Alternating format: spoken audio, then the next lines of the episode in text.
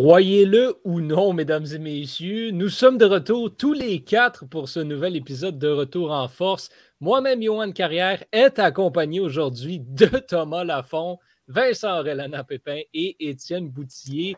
Messieurs, bonjour à vous. Comment ça va? Ah, ça va très bien. Yes, on est full staff. Très content, très content. Oui, oui, oui. Ça fait, ça fait un moment. On est rentré dans le très mal. Ça va très mal, messieurs.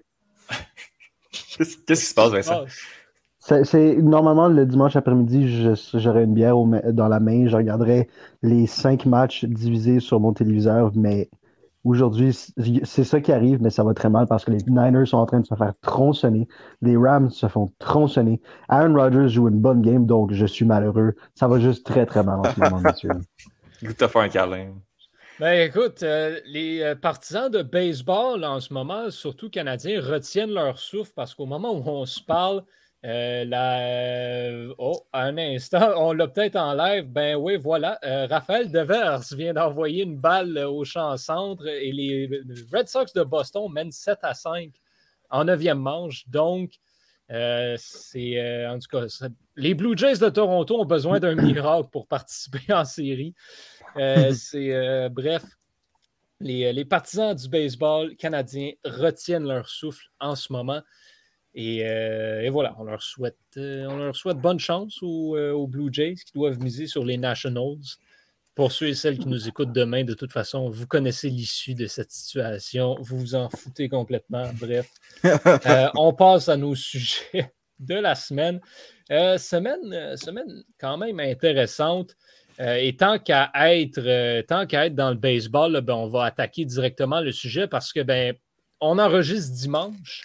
Et dimanche, c'était la fin de la saison euh, régulière pour la MLB. Il y a encore quelques matchs au moment où on se parle qui ne sont pas officiellement terminés. Mais match 162, mhm. comme on le dit, c'était la fin de la saison régulière aujourd'hui.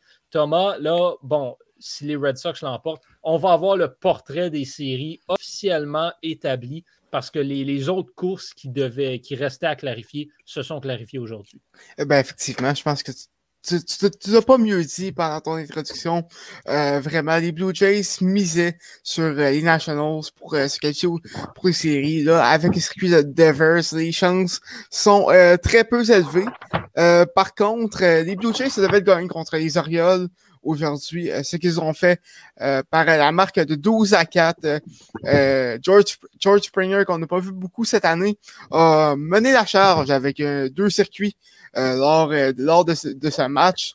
Mais les Yankees euh, devait euh, peut-être perdre euh, pour ces, ces, Blue Jays voulaient avoir une chance de, se qualifier, ce qu'ils n'ont pas fait. Aaron Judge qui a donné la victoire aux Yankees avec un circuit en fin de neuvième manche pour battre les Rays par la marque de 1-0. Et les, les, Mariners se devaient de remporter le match contre les, contre les Angels euh, pour l'instant, c'est mal parti. En milieu du huitième manche, c'est présentement 7 à 3 pour euh, les, euh, les Angels.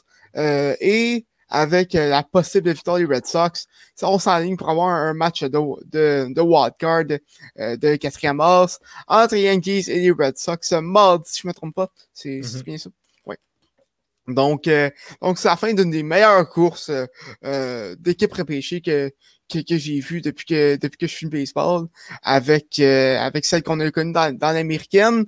Euh, vraiment une, une, excellente course. Euh, j'en, ai parlé beaucoup cette, cette semaine et ça fait un bout qu'on en parle aussi à la dixième manche.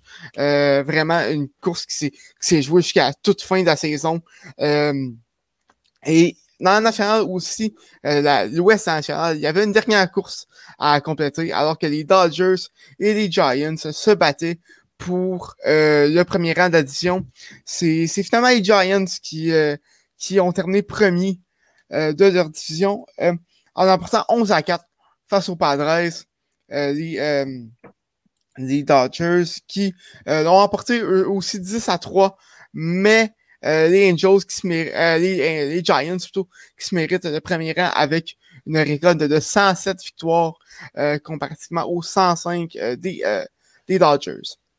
Euh, on, a donc un portrait de, série qui est clair, mhm. net et précis euh, maintenant. Et on vous donne rendez-vous. Thomas parlait du match du quatrième as mardi. Eh bien, l'équipe de la dixième manche, on sera en direct sur toutes les plateformes euh, du Club École à 7 mhm. Donc, à 19h mardi, pour un avant-match de cette rencontre-là, donner nos prédictions un petit peu sur les séries, faire un retour sur la saison qui a été toute une saison pour le baseball majeur. C'était l'année pour commencer à s'intéresser à ce sport-là. Donc, ben oui. Euh, si, c'est quelque chose que vous avez fait, tant mieux. Et si vous ne l'avez pas encore fait, ben, il n'est pas trop tard parce qu'on le dit à chaque année, le meilleur baseball se joue au mois d'octobre. Donc, on vous conseille d'être là euh, mardi, 19h, que ce soit sur Facebook, Twitter ou YouTube. Thomas, moi-même et Megan et Tristan, que si vous suivez le, la dimanche, ça fait longtemps qu'on leur a parlé. Ouais, non. Ils et elles seront de retour. Est-ce que Shohei Otani va jouer? Non, Shohei Otani, sa, ben, sa saison n'est pas encore officiellement terminée, mais lui, il joue avec les Angels. Il ne prend même pas les séries avec son équipe? Non. Si, Boulette, c'est le meilleur joueur. Ouais, ben c'est ça, il est tout seul dans son équipe. Ah, c'est un peu comme Connor McDavid avec les Oilers. Non, il y a Dry Ouais, ben. Dit, les Angels ont Mike que Trout, le meilleur baseball. Tu dit que le meilleur baseball se joue en octobre. Moi, j'argumenterais que le seul bon baseball se joue en octobre. Non, non, non, non, Dans, les, dans le dernier mois, on a de l'excellent. C'est tellement long. On arrive à la fin de 160 matchs. C'est beaucoup trop long. Puis c'est inévitable que l'intérêt diminue après 160 matchs. Puis soit juste euh, ramené puis remis en vie cet intérêt-là en octobre. Et donc, quand ça devient intéressant, mais sans son match, ça devient lourd à la fin. Je suis d'accord que c'est long comme saison, effectivement. Ceci dit, c'est pas vrai que c'est juste en octobre qu'il y a du bon baseball, mais c'est pas, pas du, de l'action de qualité à l'année longue. Ça, euh, ça, je peux te le donner. Le, baseball au, au, mois de, au mois de juillet, c'est pas toujours l'affaire la plus intéressante. Ouais, mai-juin, là. Des fois, c'est rough. En tout cas, bref, euh, la saison bon, qui, euh, qui va se terminer dans les prochaines minutes, d'ici à ce qu'on finisse l'épisode. Donc, on pourra clarifier le tout à ce moment-là. Euh, Vincent, au niveau du football, la COVID-19 clairement n'existe plus au Wisconsin, de, selon les images que j'ai vues en fin de semaine. à part ça, comment ça se déroule ce début de saison pour le, football, le, football universitaire slash collégial américain? Puisque tu mentionnes l'État euh, du Wisconsin, on va commencer par ce match-là parce que c'était quand même un gros match qui se jouait hier entre les Badgers de l'Université du Wisconsin à Madison et les Wolverines de l'Université du Michigan. Et c'était important parce que, pardon, parce que Ohio State a perdu, ce qui est extrêmement important pour les autres équipes dans cette division. Parce qu'Ohio State, c'est comme le Clemson du Big Ten, dans le sens où ça doit faire 150 semaines qu'ils sont dans le top 10 au classement national. Puis ils n'ont jamais bougé de là parce que ça fait 10 ans qu'ils sont inarrêtables dans leur division. Et ils ont perdu la deuxième semaine cette saison contre Oregon University du Pac-12, donc la conférence Pacifique. Ils se sont fait malmener parce que leur défensive est inepte. Et donc, parce qu'ils ont perdu ça, ça ouvre la porte à d'autres équipes comme les Michigan, les Penn State, les Iowa et le Wisconsin. Le, Big Ten, c'est les, les, États du Midwest. Donc, le Wisconsin, Iowa, Michigan, Illinois, Indiana, tout, où il fait vraiment froid puis où il y a beaucoup, beaucoup de vent. Donc, ça ouvre les portes à ces équipes-là. Et Michigan, hier, en a profité et ils ont consolidé leur position dans le top 10 national en battant une très, très bonne équipe Wisconsin à Wisconsin. Wisconsin, qui leur seule défaite de la saison était venue la première semaine contre Penn State. Penn State qui est rendu dans le top 4 national. Donc, c'est une très, très bonne victoire. Puis ils ont fait ça en distribuant la balle équitablement. On était inquiets quand ils ont perdu Ronnie Bell, leur meilleur receveur. Mais ah, oui, je ne vous mentirai pas. J'étais également très inquiet parce que c'est leur meilleur joueur puis leur seul joueur explosif. Mais sa perte a fait en sorte que leur carrière, McNamara, a été obligé de distribuer la balle beaucoup plus équitablement. Donc, ça va à Crowroom, ça va à d'autres bons joueurs talentueux et ça empêche les équipes adverses de pouvoir focuser sur le même gars. Mon Dieu, mon Dieu, Matthew Stafford, qu'est-ce que c'est ça? Je m'excuse, les boys, j'ai le match des Rams devant puis Matthew Stafford vient de prendre une décision complètement ridicule. Sean McVay qui a l'air d'un. Peu importe. Donc, ben, écoute, euh, Comme on dit, tu peux sortir le gars des lions, mais tu sors pas le lion, des, le lion du gars. C'est complètement ridicule. Regarde, on, on en parlera tantôt. Mais oui, donc. Michigan a battu les Wolverines, c'était excellent. Et comme j'ai mentionné, euh, j'ai dit qu'Ohio State, c'est le Clemson du Big Ten. Les deux euh, suivent le même chemin cette saison parce que Clemson aussi, ça va super mal. Mais eux, c'est pas leur défensive qui est inepte, c'est leur offensive. Clemson, on parle d'une université qui, euh, consécutivement, a eu Deshaun Watson et Trevor Lawrence. Deshaun Watson, qui est un Pro Bowler dans la NFL, puis Trevor Lawrence, qui va être un des 10 ou 5 meilleures carrières pour les 15 prochaines années. Puis il passe de ces deux gars-là avec un talent transcendant. Il passe cette année à un gars qui s'appelle DJ Ugulele, un, Hawaï- un Hawaïen, pardon, qui, on, s'attendait à ce qu'il soit extraordinaire, mais je pense même pas qu'il soit bon. C'est c'est complètement pourri ce qu'ils font. L'offensive est inepte. Et en plus de ça, ils ont perdu Travis Etienne, qui, qui serait repêché par Jacksonville. Et leur, euh, leur porteur de ballon également est maudit, que c'est médiocre. C'est une offensive qui est pas bonne du tout. Et donc, pas assez bonne, même pas suffisamment bonne, même pas suffisamment bonne pour se faire euh, transporter par une des 3-4 meilleures défensives de la ligue. Et donc, hier, ils ont joué contre mes Aigles de Boston College. Et euh, ça s'est très mal passé pour mes Aigles de Boston College. Aigles? Aigles? Illusion? Yeah, pour Des mes Aigles. Aigles de Boston. Oui. Yeah, pour mes Aigles de Boston College, qui ont perdu par un touchdown. Mais, on s'attendait pas à grand-chose de la part des euh, Boston College Eagles en début de saison, mais ça va mieux que prévu. Et donc, j'aimerais faire d'abord ensuite un, survol du top 10. On a encore Alabama qui est premier, puis Alabama, c'est la seule constante, ben, la plus grande constante des 12 dernières années, depuis que Nick Saban est arrivé. Donc, Alabama est premier, vont l'être probablement jusqu'à la fin de la saison, jusqu'à ce qu'ils jouent Georgia, qui est classé deuxième. Georgia a toujours été en mesure de recruter au même niveau que les Alabama, que les Clemson, que les Ohio State, mais ils n'ont jamais eu le coach ou le coach n'a jamais été assez bon pour faire en sorte que son équipe performe au même niveau que les trois autres et que Oregon en 2012 avec Marcus Mariota. Mais cette année, je ne sais pas ce qui s'est passé, mais leur, entraîneur Kirby Smart est à la hauteur du talent qu'il a recruté pendant les deux, trois dernières années. Parce que leur défensive prend une des trois, quatre meilleures défensives qu'on a vues dans les 12 dernières années. Hier, ils ont joué Arkansas University, qui était classé huitième national, et ils les ont lancés par la fin. Ils les ont défenestrés. C'était violent. Je pense que ça finit 34-0. Arkansas University, qui avait une équipe, une offensive extrêmement explosive depuis le début de la saison, ont compté zéro point. C'était ridicule. Leur défensive est insane, elle est folle, et ça va être très divertissant. Voir cette défensive jouer l'offensive explosive d'Alabama dans le match de championnat de la conférence Sud-Est. Ça va être extraordinaire. J'ai très, très hâte.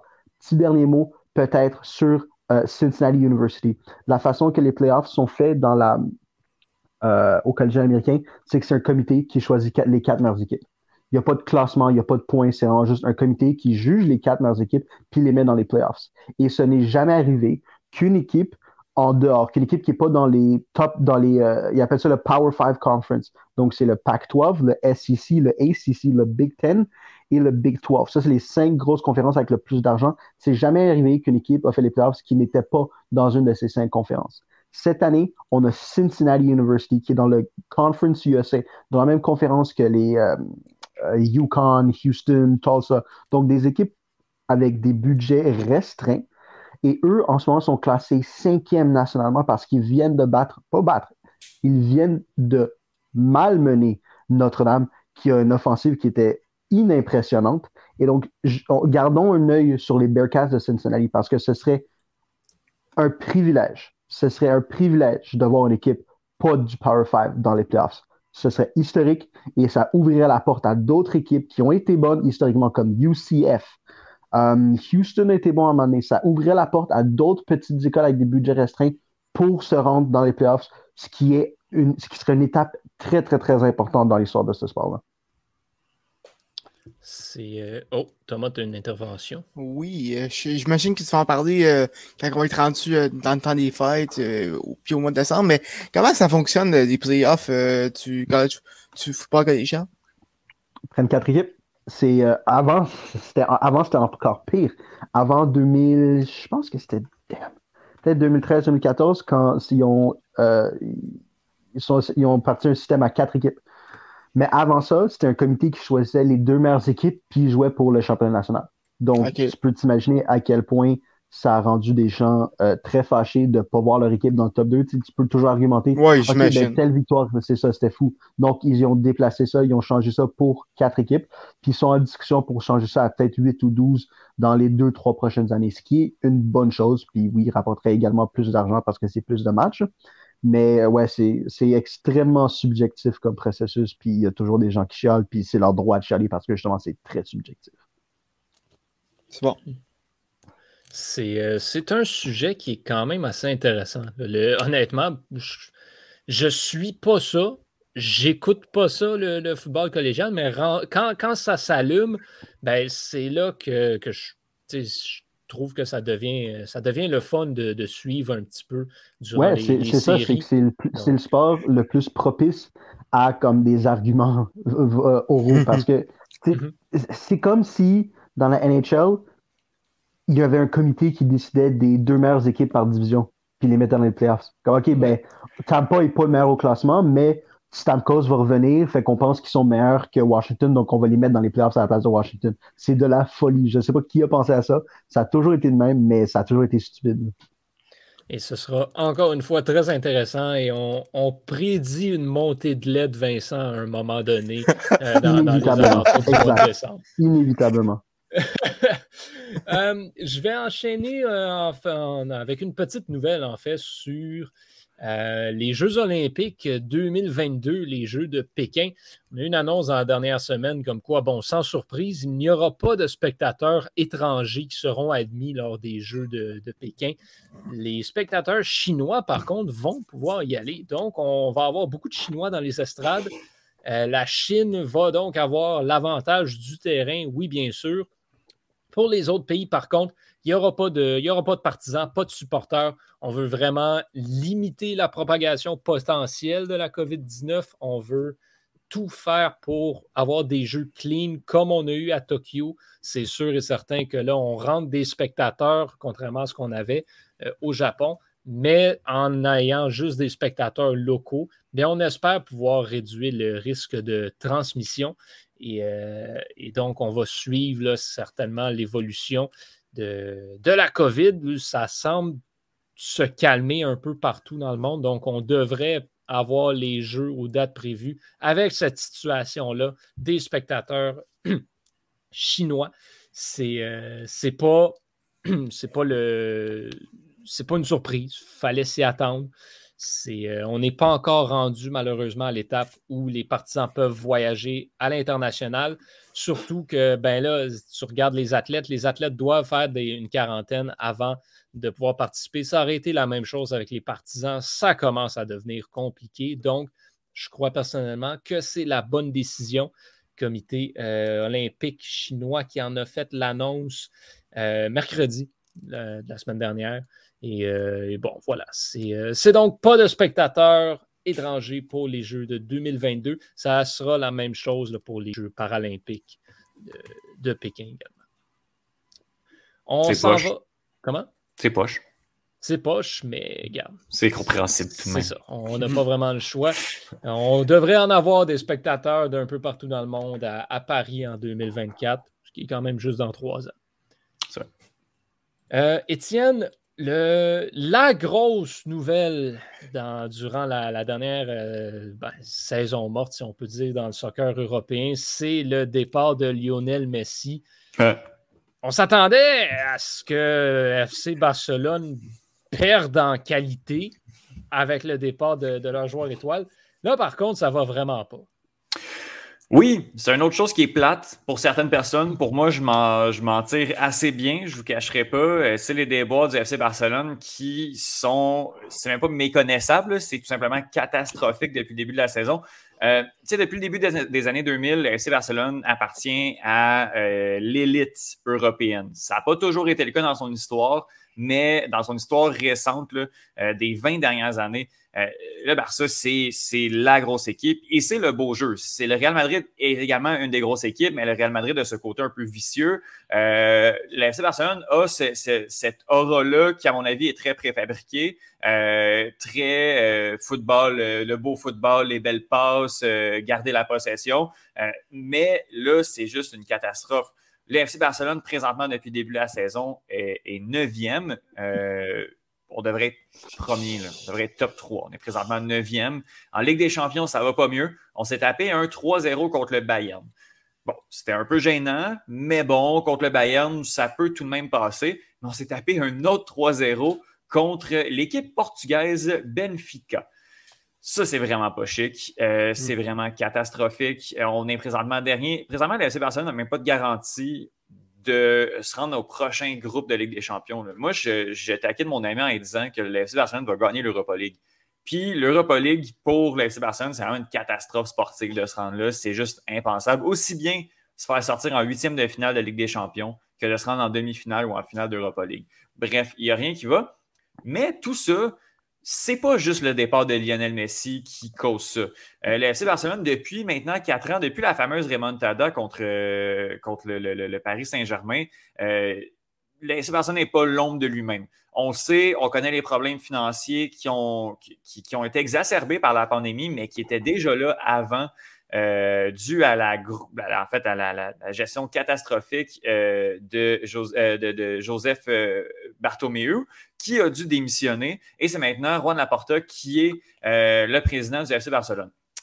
Laporta s'est fait élire euh, sous la promesse de signer Lionel Messi, euh, de garder Lionel Messi. on s'entend que cette promesse-là a été peu ou pas respectée, je vous dirais. Lionel Messi qui n'est pas avec le club mais je vous dirais pour vrai que depuis que euh, Neymar est parti, on les sent venir ces, euh, ces problématiques-là du côté du FC Barcelone. C'est des problèmes institutionnels. On n'a pas été capable de remplacer euh, Neymar alors qu'on savait très bien qu'il allait partir. On a acheté Ousmane Dembélé qui est très talentueux mais souvent blessé. On a acheté un Philippe Coutinho qui ça sonnait là, ça allait être une catastrophe assurée. On a signé Antoine Griezmann, trois joueurs à prix d'or. Finalement, ça ne fonctionne pas.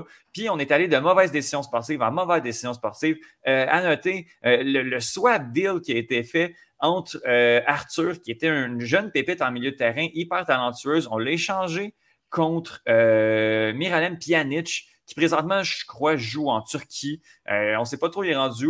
On, savait que ça allait être catastrophique. On savait que ça allait, que, ça pas être un bon deal.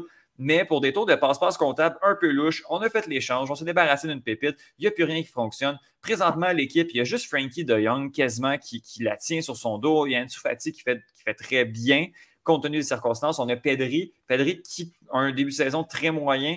Euh, on peut comprendre, le gars est fatigué, joue toutes les minutes pour un gars de 18 ans, ça n'a mhm. comme aucun sens. Mais bref, on l'a senti. Quand Neymar est parti, on l'a mal remplacé. On s'est fait remonter contre euh, la Roma en premier lieu. On s'est fait remonter contre Liverpool l'année d'après. Puis après ça, on a eu la débandade contre le Bayern de Munich. Puis l'année passée, je ne sais même pas où que le Barça s'est rendu. On s'en fout, ça n'a pas été bon. Puis cette année, ce sera vraiment pas mieux. Bref, le FC Barcelone a des graves problèmes. On pourrait pointer du doigt Ronald Koeman, qui est l'actuel entraîneur du FC Barcelone, mais compte tenu de, l'historique de problématiques, tu pourrais remplacer Coman par le meilleur tacticien au monde. Je ne suis même pas sûr qu'il y a de quoi faire avec cette équipe-là, qui, malgré tout, a énormément de talent euh, sur, euh, sur papier. Euh, tu sais, un gars comme Philippe Coutinho, si tu lui donnes les, clés de l'équipe offensivement, je pense qu'il peut très bien faire. Il y a Depay qui fait un bon début de saison également, mais Depay ne devrait pas être si bon que ça avec le FC Barcelone. Ça ne devrait pas être un titulaire indiscutable de l'équipe. Bref, le club est en déroute. Je ne sais pas comment on va réussir à redresser cette barque-là. Mais moi, ça m'amuse énormément parce que je suis un fan du Real Madrid. Et euh, de voir le FC Barcelone de l'autre côté en arracher de cette manière-là, ça me rend très heureux. Et puis, et puis voilà, on a eu un 2-0 hier contre l'Atlético Madrid, un 2-0 assez triste. Luis Suarez, on, s'est débarrassé de Luis Suarez, on l'a jeté euh, à l'Atlético Madrid, on l'a donné à l'Atlético Madrid, puis Luis Suarez, l'année d'après, est devenu le meilleur buteur de la Liga euh, cette année-là. Donc, euh, vraiment, gestion catastrophique, puis on mérite ce qui nous arrive du côté du FC Barcelone. Puis voilà, j'avais le goût de partir sur un petit rent sur le Barça et ça m'a fait bien plaisir, les amis, de vous parler des problèmes institutionnels de ce moyen club qui est le FC Barcelona. Quelle conclusion en force, mesdames et messieurs. Euh, Thomas, on va continuer à parler soccer, on va continuer de parler de ben, déception et qui dit déception dit également surprise. Euh, puis là, on va se concentrer sur le reste de la Ligue des champions. Oui, ben, premièrement, euh, tu as, parlé beaucoup de CFC Barcelone, puis à quel point ça, ça va mal. je suis très d'accord avec toi. Oui. Euh, le Real, par contre, cette semaine, a fait pire, je dirais. Euh, euh c'est incliné face au, face au euh, shérif. Euh, ça, j'ai dû aller, j'ai dû aller googler ça. C'est un club en Moldavie. Euh, un excellent club en Moldavie. Là. Je pourrais même pas te dire c'est où la Moldavie pour être franc. Non, mais je m'excuse, les shérifs. Shérif eh, on, on, dirait le nom d'une équipe de ligue de garage, genre à Saint-Clin des Meumeux. Oui, oui. C'est incliné 2 à 1 euh, face à Shérif. Euh, des, des, buts de. Euh, des buts de Yasurbek, Yakshiboev à la 25e minute et Sébastien Tir à la 89e pour euh, Sheriff. Karim Benzema. A marqué. non, c'est très difficile. Karim Benzema euh, a marqué sur penalty à la 65e minute. Mais là, lui, euh, joue pour, le Real. Non, lui, il joue pour le Real Madrid. donc, c'est ça, le, le, shérif qui présentement est au premier rang de son groupe après une autre victoire dans le dernier match face au euh, Shakhtar euh, Donetsk, euh, un club ukrainien qui, qui, qui est quand même assez souvent en, en, Ligue des Champions même cette victoire-là, on la trouvait, on la trouvait spectaculaire du, de, du shérif Tiraspol contre le Shakhtar. Mhm. Après ça, quand tu fais ça contre le, le, le Real Madrid, c'est complètement fou. C'est mon, mon, apport que je voulais amener à ta chronique. Incroyable. Ah non, c'est bien correct. Euh, vraiment, le shérif qui a, a, le potentiel de se rendre jusqu'en jusqu'en Europa League, je dirais même, même de finir troisième de leur groupe. Euh, écoute, ils ont, ils ont le parcours pour, pour, pour l'instant. Sinon, euh, dans les autres dans, dans les autres matchs euh, auxquels on a eu droit cette semaine, on, euh, on avait droit à un très gros match, le gros match de la semaine. Le Paris Saint-Germain qui jouait contre Manchester City. Euh, victoire euh, de 2-0 face des, des Parisiens. un but de Idrissia Gueye à la huitième minute et le premier but de Lionel Messi au PSG à la 74e. D'ailleurs, par Messi, a eu un peu de controverse de son côté. Euh, j'ai pas trop super compris pourquoi. Peut-être que, que, tu vas plus comprendre. Mais il s'est couché pour un, pour un coup franc. Et apparemment, ça, ça c'est quelque chose d'inacceptable pour les médias anglais. Euh, j'ai pas trop compris le pourquoi du comment. Mais euh, apparemment, euh, c'était un affront à Messi. Ben, tu sais, je pense qu'il se la joue comme si euh, c'était un dieu et que ça devrait pas être lui qui se couche, mais je, sais pas, il fait partie de l'équipe là maintenant. Euh, je, je, comprends pas un peu trop la, la, ce qui s'est fait. Euh, l'espèce de, de, gros, de, de, gros tapage médiatique qui s'est fait avec ça. C'est un joueur de l'équipe et que c'est à lui de se pencher, c'est à lui de se pencher. Là. Moi, je vois pas de problème avec ça. Ben écoute, c'est ça que je me dis. Mhm. Et autre surprise, FC Bruges qui continue son, son parcours assez surprenant. victoire de 2 à 1 euh, face au, euh, euh, Red Bull Leipzig dans, le groupe A. début de Hans Van, Aken à la 22e et Mats Ritz à la 41e. Du coup, globalement, c'est Christopher Nkunku qui a marqué à la cinquième minute euh, pour ouvrir, le score. FC Bruges qui a également annulé euh, face au Paris Saint-Germain dans le premier match où est-ce que Mbappé, Messi et Neymar euh, débutaient. Donc, euh, c'est vraiment, euh, vraiment un parcours assez surprenant pour euh, le club belge dans, dans ce groupe-là. par contre, je les vois mal réussir à terminer à, à, une place plus haut que dernier de leur groupe, quand ils sont dans, le même groupe que Leipzig, PSG et, et Manchester City. donc, c'est ce, qui, ce qui conclut ce résumé de la Champions League. Autre gros match, tour de 1-0 de Juventus face à, à Chelsea. Euh, sinon, euh, Porto, euh, Liverpool a battu Porto 5 à 1 et Milan a battu, Atletico a battu, a battu Milan 2 à 1. Et la troisième journée, ben, ce sera dans deux semaines et je vais vous en parler. Ben, tu nous parleras de ça. Euh, à ce moment-là, moi, je dois dire que la Ligue des champions, ça ne m'intéresse vraiment pas. Par contre, la Ligue Europa, c'est vraiment cool à regarder. la Premier League ce matin était vraiment le fun. En plus, j'ai regardé, c'était euh, une équipe promue. Comment qu'elle s'appelait? Euh, oui, c'était Brentford. Mm-hmm. C'est ça. J'ai regardé Brentford ce matin. Euh, et j'ai eu énormément de plaisir. Voulez-vous que je vous raconte comment ça s'est terminé? Il jouait contre un club de Londres, de l'ouest de Londres, euh, qui joue. Attends, c'est quoi? C'est West Ham, c'est ça? C'est ça West Ham. Et West Ham a perdu par la marque de 2 à 1. Euh, un but de Mbermo. très rapidement dans le match, West Ham qui a fait du soccer de rattrapage, une bonne partie de la rencontre, a réussi à égaliser. Jared Bowen, c'est ça? Absolument. Et euh, à la toute fin de la rencontre, à la 88e minute, West Ham qui se fait encore snapper dans les deux dernières minutes. Euh, je ne me rappelle plus qui a marqué. Euh, ça devait être Ivan Toney ou même Burmo encore. Les défaites de West Ham par la marque de 2 1. Mais si vous voulez un compte rendu, j'imagine qu'on peut écouter l'excellent podcast Le Point de presse avec Yohan Carrière. On va avoir un petit update de cette rencontre-là. C'est Johan Wissa qui a marqué. cet illustre Johan Wissa. Écoute, il restait comme 4 secondes à la game pour C'était absolument désastreux. C'est mauvais. Je suis trop content. Écoute, euh, bienvenue dans le club euh, des équipes qui ont perdu face à Brentford. Ouais, ben, Vous êtes deux? non, il y a Wolves aussi. Ah oui, mais oui, Wolves. C'est ça.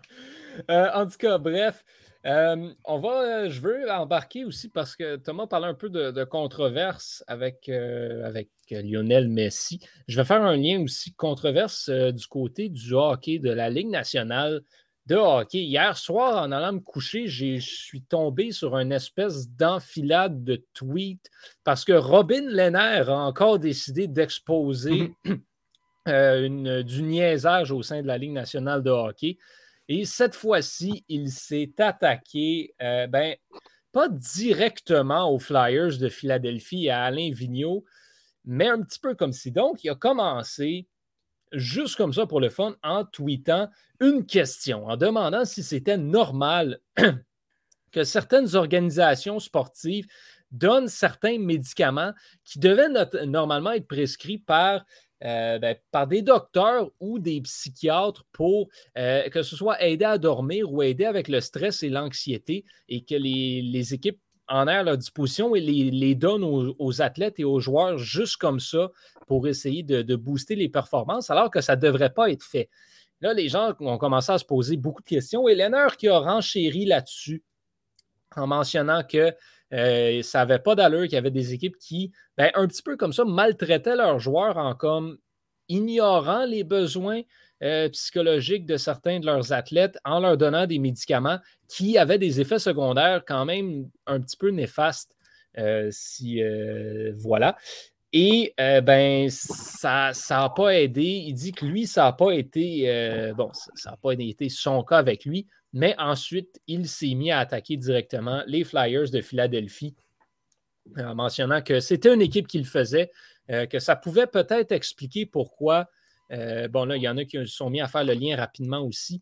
Euh, Nolan Patrick, l'ancien choix de premier tour, deuxième au total des Flyers de Philadelphie, ça pourrait expliquer ces déboires offensifs des dernières années, outre le fait qu'il a souffert de commotion cérébrale, et ce pourquoi il aurait été échangé dans la dernière euh, saison morte. Il a aussi demandé de euh, renvoyer Alain Vigneault, qu'il a qualifié de dinosaure, rien de moins, euh, dans son approche avec les joueurs de cette, de cette façon-là.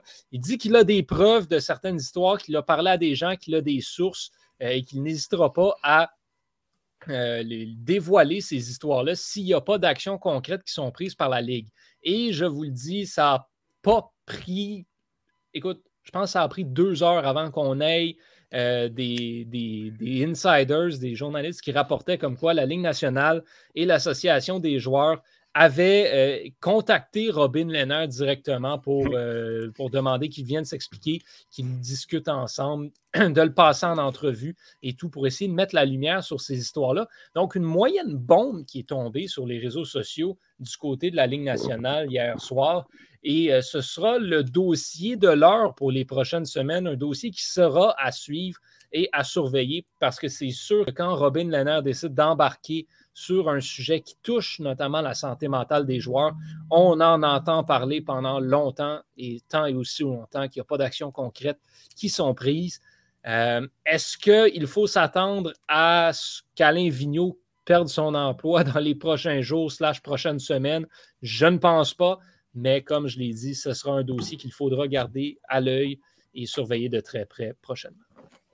C'est quand même intéressant, ça, comme, comme rent. C'est rare qu'on voit ça, notamment mm-hmm. du côté de la Ligue nationale de hockey. Puis comme je pense que ça pose plein de questions aussi. Là. Euh, je sais pas, euh, j'ai vu un peu euh, tout ce qui a été dit, là, notamment on devrait peut-être laisser aux joueurs le, le, choix de décider de quoi on se fait soigner. Là. Ça, on dirait que. Ben voilà, parce qu'il s'est également prononcé.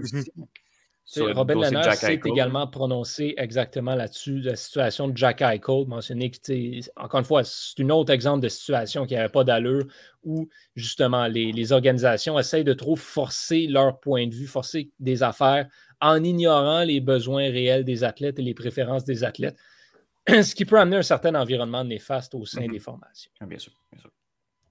On va retourner Côté football maintenant, euh, Vincent, cette fois-ci, on s'en va dans la NFL. Dans les dernières semaines, on a manqué de contenu de football un petit peu. Thomas a fait un recap un petit peu de la dernière semaine, euh, mais on n'a jamais, jamais autant de, contenu punché que quand c'est Vincent qui en parle. Donc, Vincent, NFL, qu'est-ce qu'il y a à discuter? Tu mentionnais plutôt que tu étais essentiellement en beau maudit en raison ah de la soirée d'aujourd'hui. Mais euh, ah le reste de la NFL, comment ça se passe en ce moment et qu'est-ce qui est à discuter? Mais regardez, la, chose que je retiens le plus et qui est, à mon avis, la plus évidente, évidente pardon, des quatre premières semaines de la saison, c'est que um, Carl Shanahan, l'entraîneur-chef des 49ers de San Francisco, a besoin d'une bonne dose d'humilité. Parce que, méprenez-moi pas, Carl Shanahan, c'est un génie offensif, c'est le meilleur coach offensif qu'on a vu depuis très, très, très longtemps. Mais il est en train d'agir avec son équipe comme s'il avait gagné 3-4 Super Bowl. Et ce n'est pas le cas du tout. Il n'a jamais rien gagné de sa vie.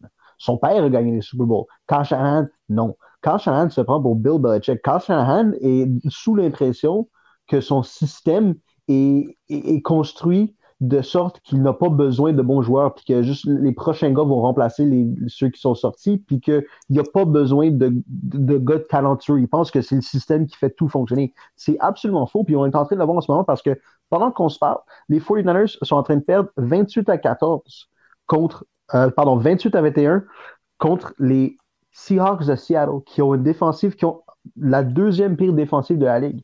Ils ont compté 21 points, 14 points à la fin du deuxième quart, puis euh, du quatrième quart, puis là, ils viennent de compter un touchdown, un touché, pardon. C'est inacceptable. Et la raison pour laquelle leur offensive ne fonctionne pas au rythme où elle a, fonctionné les trois, quatre dernières années depuis que Shanahan est arrivé, c'est que quand, quand Shanahan s'obstine à ne pas jouer Brandon Ayuk, Brandon Ayuk qui est son meilleur receveur, Brandon Ayuk est arrivé en retard à des pratiques où il a fait de l'attitude à un physio, à un membre du personnel pendant une pratique.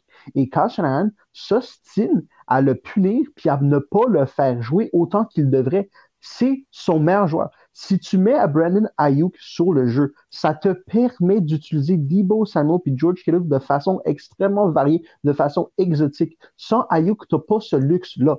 Donc, Shannon a besoin d'une bonne dose d'unité, de se réveiller, puis de réaliser que s'il ne joue pas Ayuk, son offensive va, continuer à compter juste 14 points par match. Deuxièmement, les Rams viennent de se faire sauter par les Cardinals. Ce que, je ne suis pas malheureux de ça. J'avais un petit pari sur les Rams, donc je suis fâché. Mais ça ouvre la porte à Tampa Bay pour retourner chercher le premier rang dans la conférence nationale. Et il fallait s'y attendre un petit peu parce que c'est toujours extrêmement difficile donner un effort maximum deux semaines de suite. Les Rams la semaine passée ont battu les Bucks, donc ça c'est effort maximum. On, on joue les champions en titre du Super Bowl, on leur donne tout ce qu'on a. Et donc, c'est difficile la semaine suivante de donner autant d'efforts quand tu joues les Cardinals contre lesquels Sean McVay n'avait jamais perdu en quatre ans. Depuis qu'il est arrivé à Los Angeles, il n'avait jamais perdu contre Cliff Kingsbury et les Cardinals. Donc, ça, c'est difficile. Et, euh, ça, c'est. Là, on a les Steelers qui jouent les Packers en ce moment, c'est 27 à 10 pour les Packers. Euh, ça fait juste confirmer ce qu'on sait depuis euh, la mi-saison passée, c'est que Ben Roethlisberger est cuit. Ben Roethlisberger est un steak trop cuit, en fait. Il est surcuit. Il a passé trop de temps sur le charcoal. C'est fini. Il n'est plus capable de bouger. Ben Roethlisberger, c'est un gars qui s'en va au temple de la renommée là, à sa première opportunité. Mais ça ne fonctionne plus. Et malheureusement, euh, le, directeur général des Steelers ne semble pas le réaliser. Parce que ce qu'il y a derrière Ben Roethlisberger, c'est Mason Rudolph, qui est pas pour être méchant, mais Mason Rudolph, ce ne serait pas la réponse pour euh, une équipe football collégial 3 du Québec. Mason Rudolph n'est pas bon du tout. Et donc, ils vont gaspiller cette année, une année pendant laquelle tu as Deontay Johnson sur un contrat recru, pardon, tu as Chase Claypool sur un contrat recru, tu as Najee Harris sur un contrat recru, ton, ta ligne offensive est encore décente, mais tout ça, tous ces, tous ces outils-là vont être gaspillés par le fait que Ben Roethlisberger est pas capable de lancer 15 verges 15 euh, verges de, profonde sur le terrain. Il n'est pas capable. Puis en plus, il y a des joueurs comme ça qui ne sont pas particulièrement habiles avec leurs bras, mais au moins, ils sont capables de, se sortir de la pression, de se déplacer dans la poche de protection de la ligne offensive. Ben, C'était le cas de Ben Roethlisberger il y a 10 ans, mais ça fait 10 ans qu'il n'est plus capable. Donc, c'est un gaspillage. C'est ahurissant le fait qu'il va gaspiller des, des, outils, des opportunités comme ça. Il vient de signer TJ Watt, il a une des deux, trois meilleures défensives de la ligue, puis ça va servir à rien parce que l'offensive n'est pas capable de bouger quoi que ce soit. Et donc, ça, c'est les trois matchs importants qui viennent de se passer euh, en fin d'après-midi.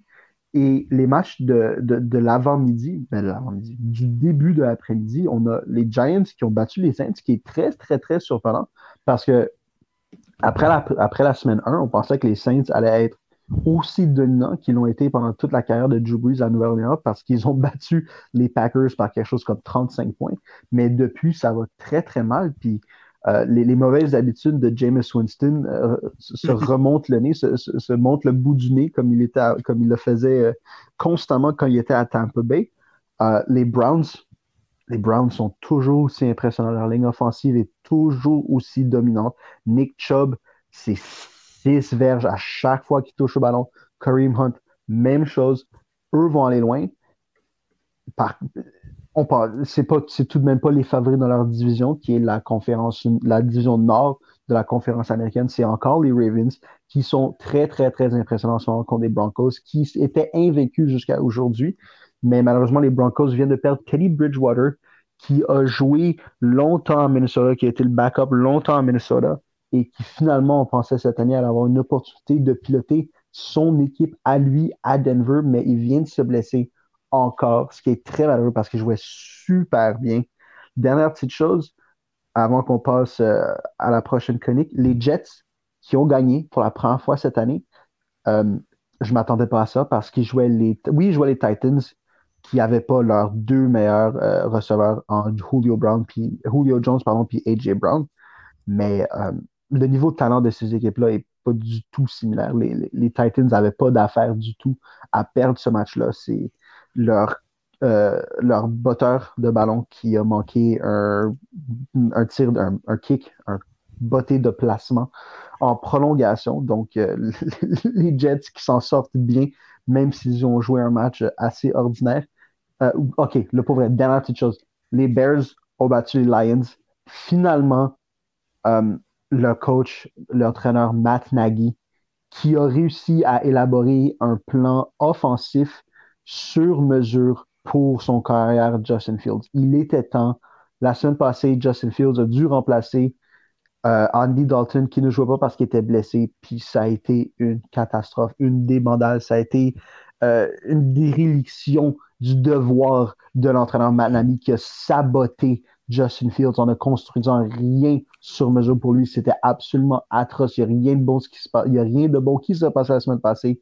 Et une chance qu'il a remédié à cette situation-là un petit peu cette semaine. Justin Fields, qui n'a pas été extraordinaire, mais qui a été plus mobile que l'aurait été Nick Foles ou Andy Dalton. Donc, les Bears ont bien joué.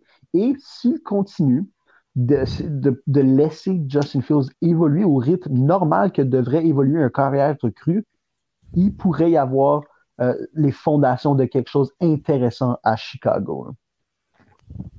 dans le, dans le département de choses qu'il ne faut jamais croire lorsqu'on entend.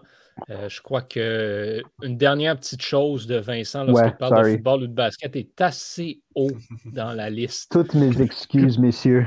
C'est, euh, mais non, c'est bien correct. On aime ça, t'écouter parler de, de, tes passions. Parlant de passion, Étienne, toi, tu as une drôle de passion qui est regarder des gens se taper sur la tronche, on va dire ça comme ça. Euh, il y a des gros combats qui s'annoncent d'ici d'ici la fin de l'année 2021 mais on a quand même seulement quelques mois à faire avant, avant 2022.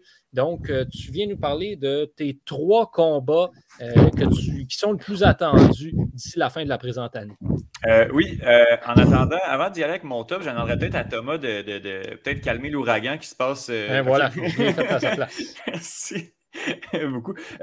oui, pauvre Thomas, je suis désolé.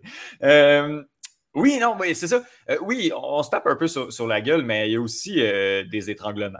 Fait que j'imagine que c'est pas, pas juste ça. Ben, c'est pas si pire. C'est pas si pire que ça. Non, il y, a, vraiment, vraiment du bon MMA qui s'en vient dans les prochains mois. Euh, du côté de l'UFC, l'UFC, depuis quelques temps, depuis le début de l'été, si c'est pas un, un, télé à la carte, un événement à la carte, un événement numéroté, c'est très, très faible en termes de qualité. On a eu la preuve même hier soir dans l'événement euh, Maretta contre Maretta Santos contre euh, l'autre dont je me rappelle plus le nom puis que ça m'intéresse pas tant que ça. Euh, on a vraiment des cartes de qualité très moyennes, mais dans les prochaines semaines, on nous gâte un peu. Il y a des petits bijoux à aller chercher ici et là dans, les, dans les événements que ce soit des Fight Night, que ce soit des événements numérotés, des pay-per-view, les pay-per-view sont complètement fucked up. Pour les trois prochains d'ici la fin de l'année, là, ça quoi? ils sont complètement fucked up. Ça va être. Rien de moins. ça va être. Pour vrai, l'UFC 267 et l'UFC 268, le 268 là, a juste aucun sens. Tous les combats peuvent être des combats de la soirée dans n'importe quelle autre carte. Ça va être vraiment fou. Je suis vraiment excité à l'idée de tout ça. Bref, d'ici décembre, on a vraiment beaucoup de combats qui s'en viennent. Je vais avec mes mentions spéciales. Euh, un combat debout qui va être vraiment intéressant. Euh, deux kickboxers de très, très haut niveau dans la catégorie des poids légers. On a Raphaël Fiziev, Raphaël Fiziev contre Brad Riddle. Sinon, euh, un combat complètement stupide entre deux brawlers qui n'ont aucune technique, mais qui sont vraiment intéressants à regarder. C'est Matt Barberena contre Matt Brown. Euh, Brian Barberena, parce que l'autre Matt, je pense, il joue au hockey. Euh, Brian Barberena contre Matt Brown. Matt Brown, qui est un vieux de la vieille. Euh, ça va vraiment intéressant. Sinon, du côté des poids lourds, Derek Lewis contre Chris Dawkins, deux gars de 260 livres avec du knockout power incroyable. Ça, va être drôle à regarder. Et il n'y a rien de confirmé, mais on s'enligne pour que l'événement de fin d'année, on ait trois ceintures et notamment la ceinture entre Dustin Poirier et Charles Oliveira. Ça, ça peut donner un instant classique. Mais sinon, je vous ai préparé un petit top 3 des combats qui euh, m'excitent le plus d'ici la fin de 2021. Mais il y en a vraiment beaucoup. Il a fallu que je avec mes mentions spéciales de combats un petit peu plus obscurs. Mais il y a beaucoup de ceintures qui vont être mises en jeu, beaucoup de rematchs, beaucoup d'histoires, des, storylines assez impressionnantes entre plusieurs euh, combattants.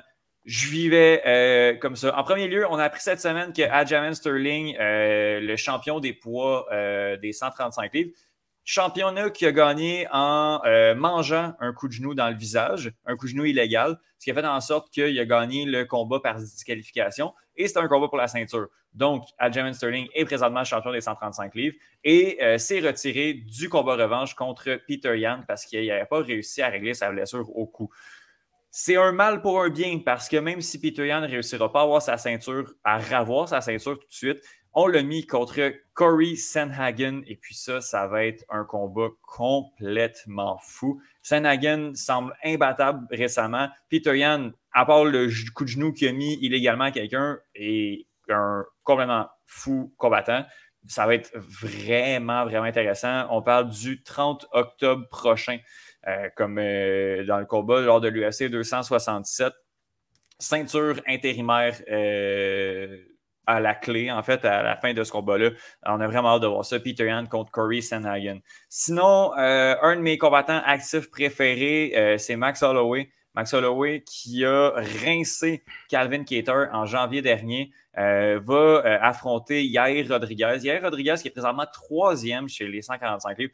Devrait pas être en troisième position, a joué de chance à certains moments pour se hisser aussi haut que ça. Mais on le met à Max Holloway. Max Holloway, qui, à mon avis, euh, c'est juste plate qu'Alexander Volkanovski soit très, très, très dominant au-dessus de lui. Euh, parce qu'en battant Yair Rodriguez, ce qui va se passer? Holloway va avoir une autre chance pour le titre. Puis à partir de là, on ne sait pas ce qui peut arriver. Holloway qui va en volume, qui n'a pas énormément de knockout power, mais qui donne, qui lance 400 coups significatifs par combat. Euh, genre de voir si Yair va être capable de maintenir ce rythme-là. Yair qui est également capable de donner quelques coups, qui est quand même assez puissant également, qui est très rapide.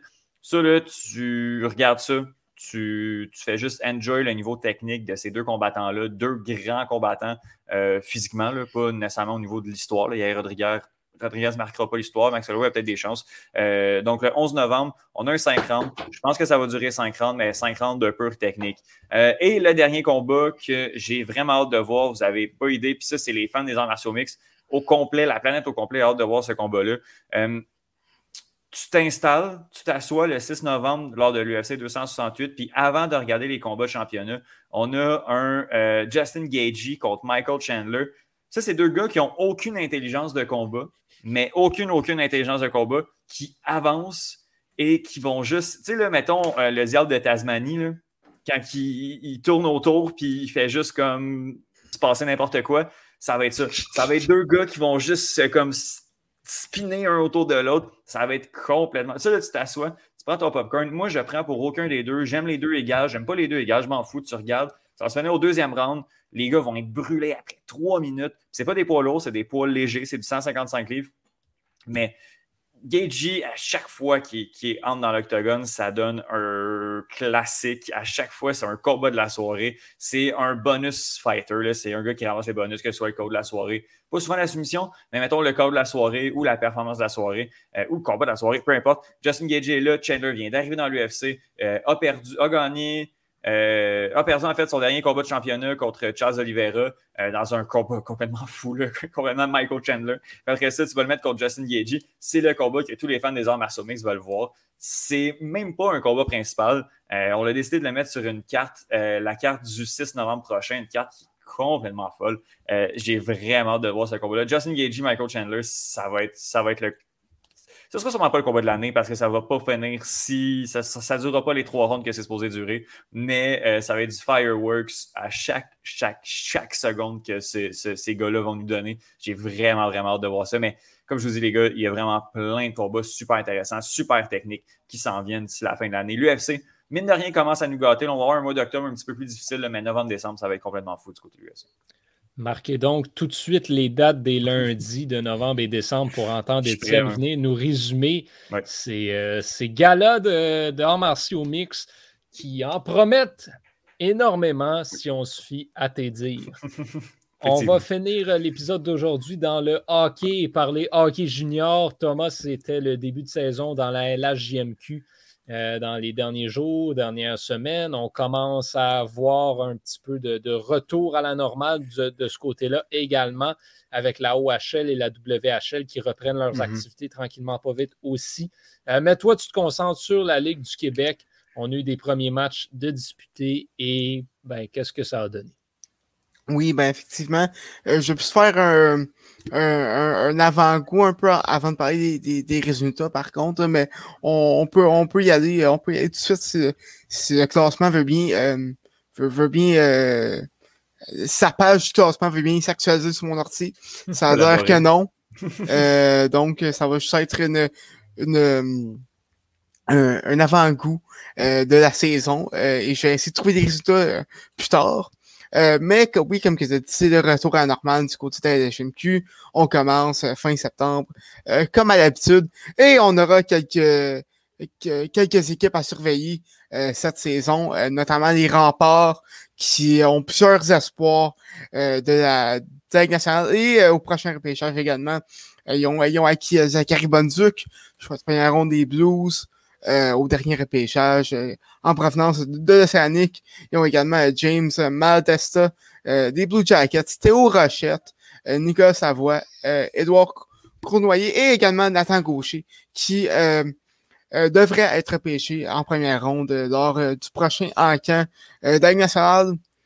sinon, on a également on a également les Olympiques de, Gatineau qui sont euh, à l'apogée de leur cycle avec plusieurs espoirs qui, euh, qui arrivent euh, à la rannée de, repêchage, notamment le défenseur Tristan Luno, un, un, gars de, un gars de chez nous, un, un gars de un gars de Morcy, un gars de, un gars de mon coin, qui, qui devrait être repêché également en première ronde lors lors euh, du prochain repêchage de.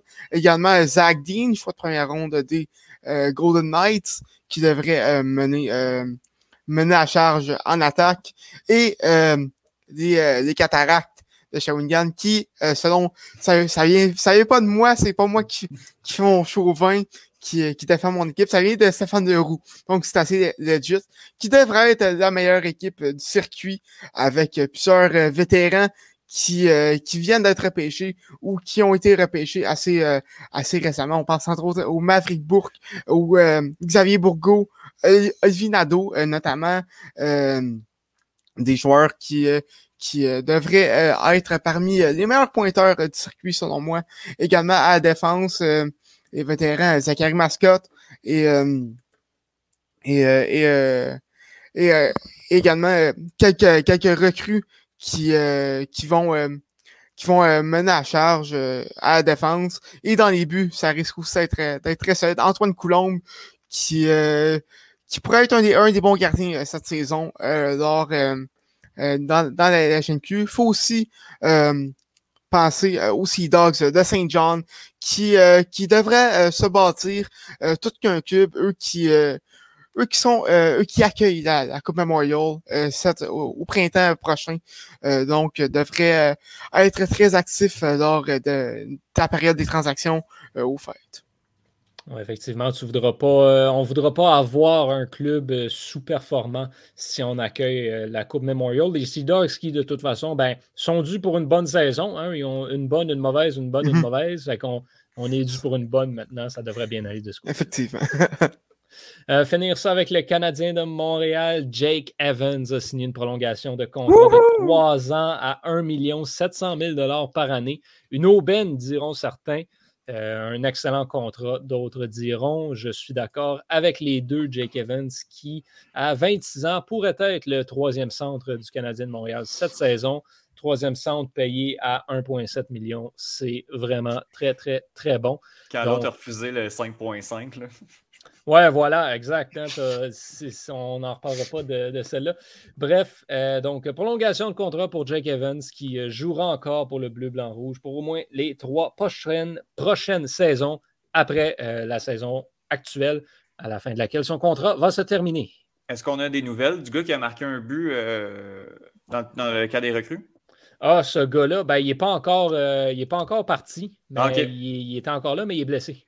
Ah, c'est pas, j'ai marqué un beau but. Ouais, il a marqué un but. c'est ça. En tout cas, il y, a un gars qui a, marqué, euh, qui a marqué un but aussi en Caroline. Ça, on l'a vu beaucoup passer aussi. Ah, j'ai manqué ça? Ouais, premier but de la pré-saison des Hurricanes. C'est-tu à Kotkaniemi pour vrai? Absolument. ah, ben, ben c'est cool, je suis content pour lui. Hein. Ouais, tant mieux pour lui. Euh, bon, match euh, de ce côté-là. Mais oui, pour, pour le nommer encore une fois, Mathias Norlinder, toujours avec le club, mais retournera sensiblement en Suède. C'est donc ce qui va mettre un terme à cet épisode de Retour en force, mesdames et messieurs. Euh, merci d'avoir été là. Merci d'avoir euh, écouté. C'était le combien aujourd'hui? On était-tu le 40 ou c'était la semaine passée? Euh, je pense que c'est 41, je ne me trompe pas. c'est pas facile notre affaire des fois. oui, 40e aujourd'hui. Ben oui, mais bravo. Ah ouais? Mm-hmm. On est les quatre pour le 40e. Wow, cool. C'est fun. There you go. On est vraiment nuls pour se souvenir de ça. quand on prépare le stream, il faut qu'on check ça. oui.